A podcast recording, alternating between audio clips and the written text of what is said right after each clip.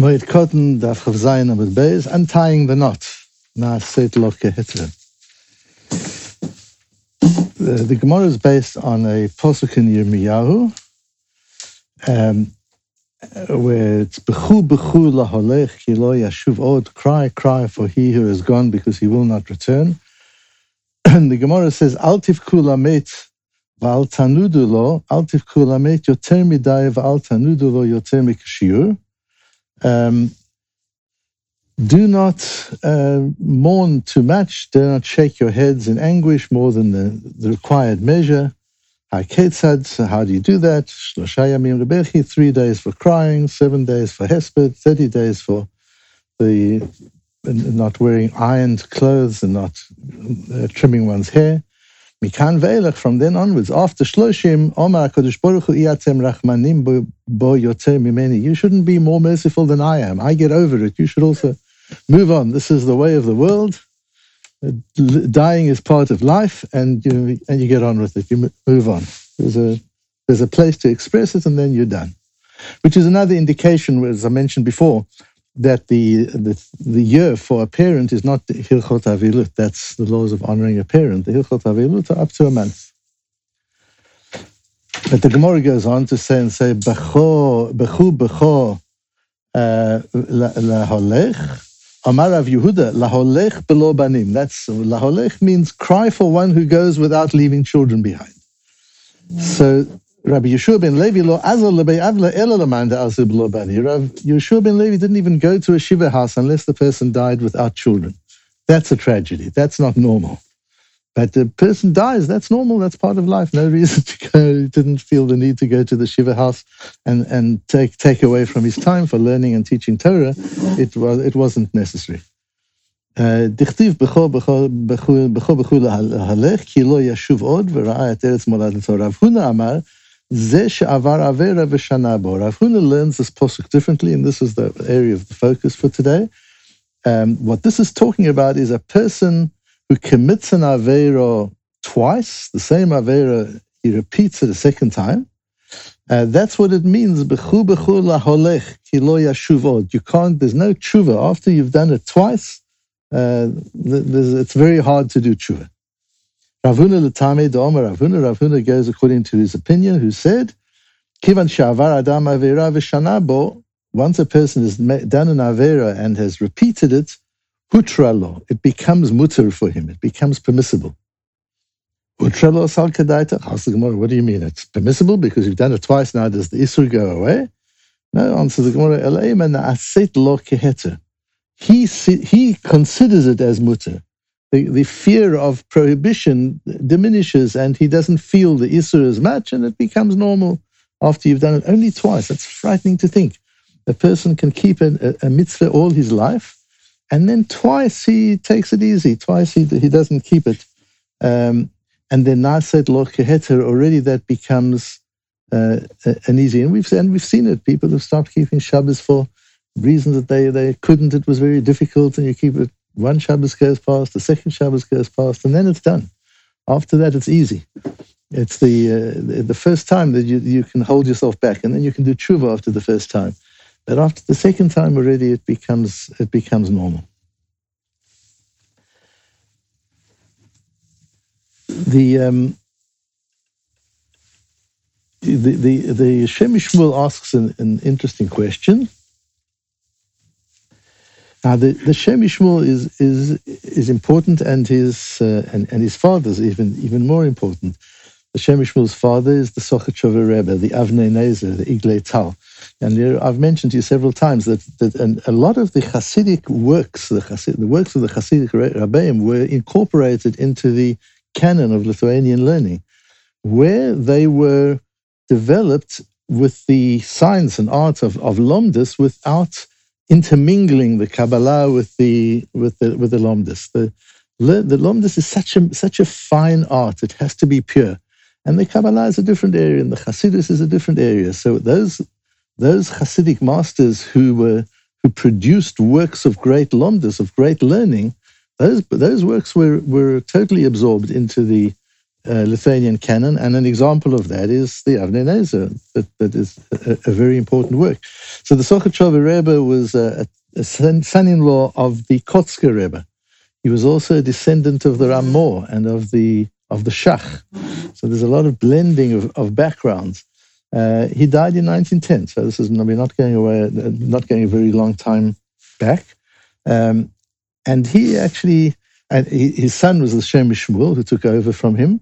The Shem Shmuel actually came to Eretz Yisrael to try and buy property in Eretz Yisrael. We often have this picture of the Haredi Gedolim being anti-Zionist. They were the first Zionists. He came here and actually tried to buy property the Turks wouldn't sell, and he had to go back without having succeeded.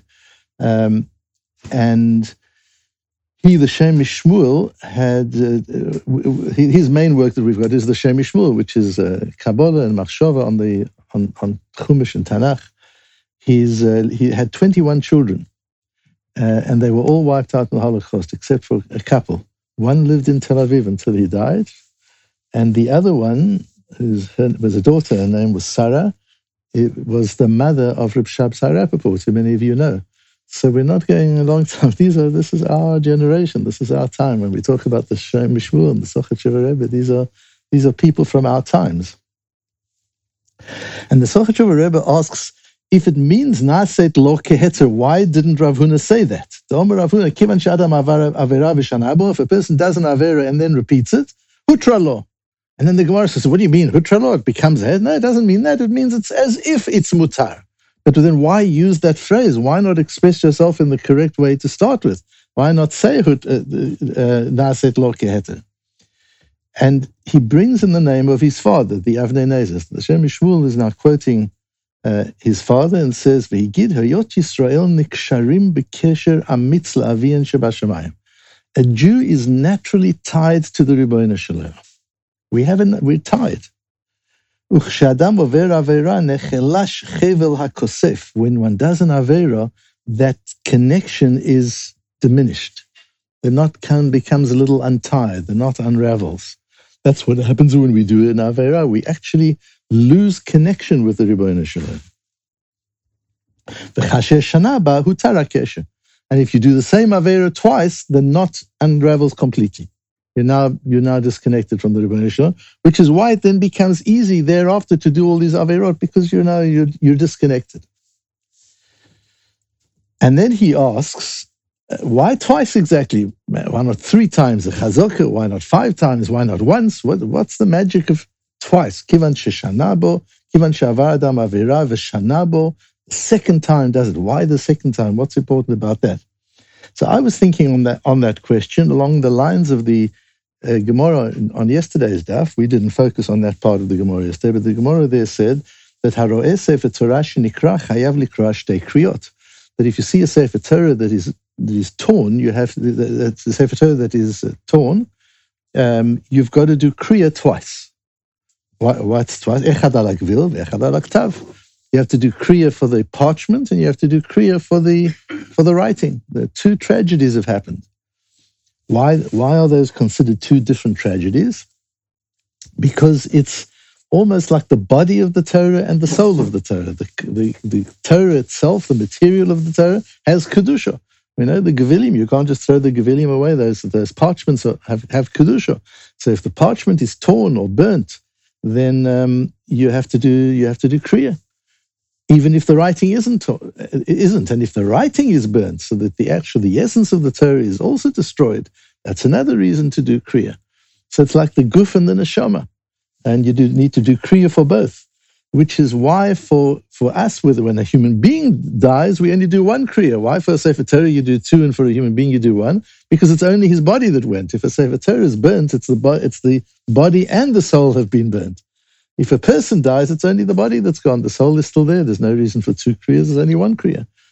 And it's interesting that on, uh, in Siman Nuntes and the Rosh, uh, on yesterday's piece of Gemara, the um, Hagos Hashri on the side brings that the Rabbeinu Gershom had a son who, who was, went to Bishmadi, was converted to Christianity. Um, and that's, by the way, an important thing to realize. If it could happen to Rabbeinu Gershom's son, then you realize as Rameir Soloveitchik once said to me, it's the raising of children is siyata dishmaya. I don't think it's because you've done such a good job. Nobody could have done a better job than Rabbeinu Gershon. There were other people too, Gedolei Israel, Israel Salanter. I think they're, people who've had great, great, great educators and just the greatest of people ever, and their children went off. And and uh, I was talking to Rabbi Soloveitchik, I said, what do you do? How do you raise children? He said, it's tefillah. There's only, only, only tefillah. And then with a wink in his eye, he said to me, I hope his neighbors aren't listening to this, to this recording. He said to me with a wink in his eye, he said, come with me. And he took me to the neighboring apartment. He said, put your ear against the door. I don't feel all that comfortable. I said, no, it's all right. Put your ear against the door. I put the ear against the door. You can't imagine the cursing and the shouting that's going on there. And he took me back into his apartment and he said, they have two sons. One's in and one's in Brisk. And they're amazing Talmid Chochem and Tzaddikim.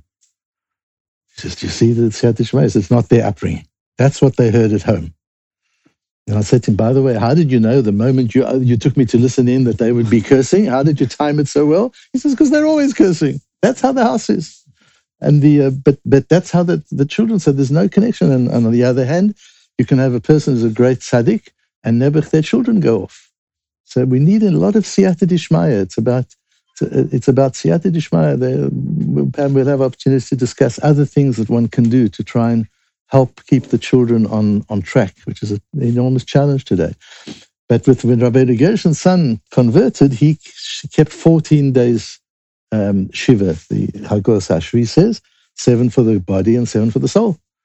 Um, so, so there you've there you've got the same the same kind of idea. So I thought maybe this is the two. There's the body and the soul. The body is connected. The soul is connected. And then I realized the body isn't connected to Hashem.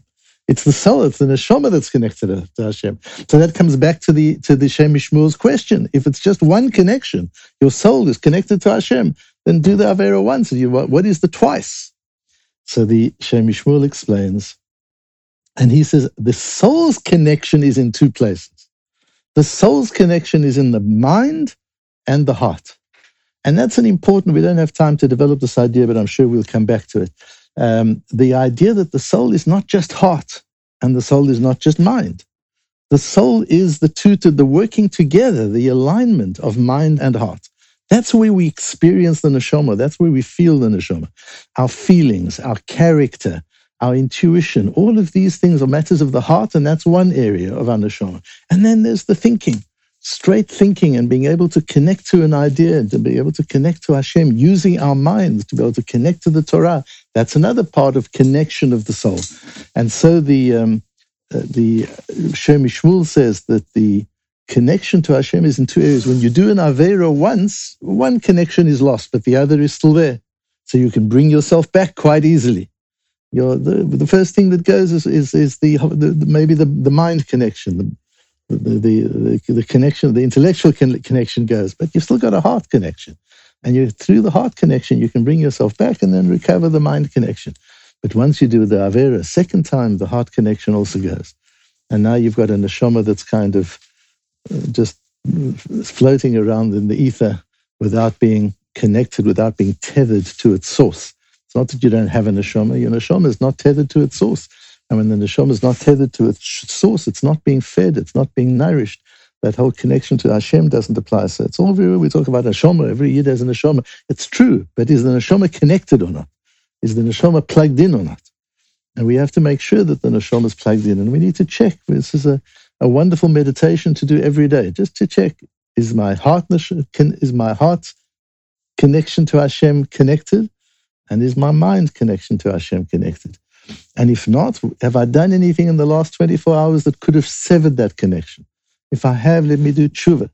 Just takes a moment to do tshuva. Just to do tshuva so that I get back on track, just to keep oneself, because without attention, without constant attention, those knots become unraveled. And it, it happens without even noticing. And then all of a sudden, yes, you've got an neshama, but you're floating around and you're one of these many Jews with good intentions and a good heart, just just off, just kind of floating around somewhere that, that doesn't have that connection. The mind, the thinking isn't connected, the heart and the feelings aren't connected. These are things we need to take care of, we need to be mindful of, and we need to be maintain and we need to maintain on a daily basis. And when we do, the power that that gives us to see the world in a way that is straight, to engage with the world in a way that has kedusha, in a way that has sanctity, and in a way that can uplift ourselves and all the people around us.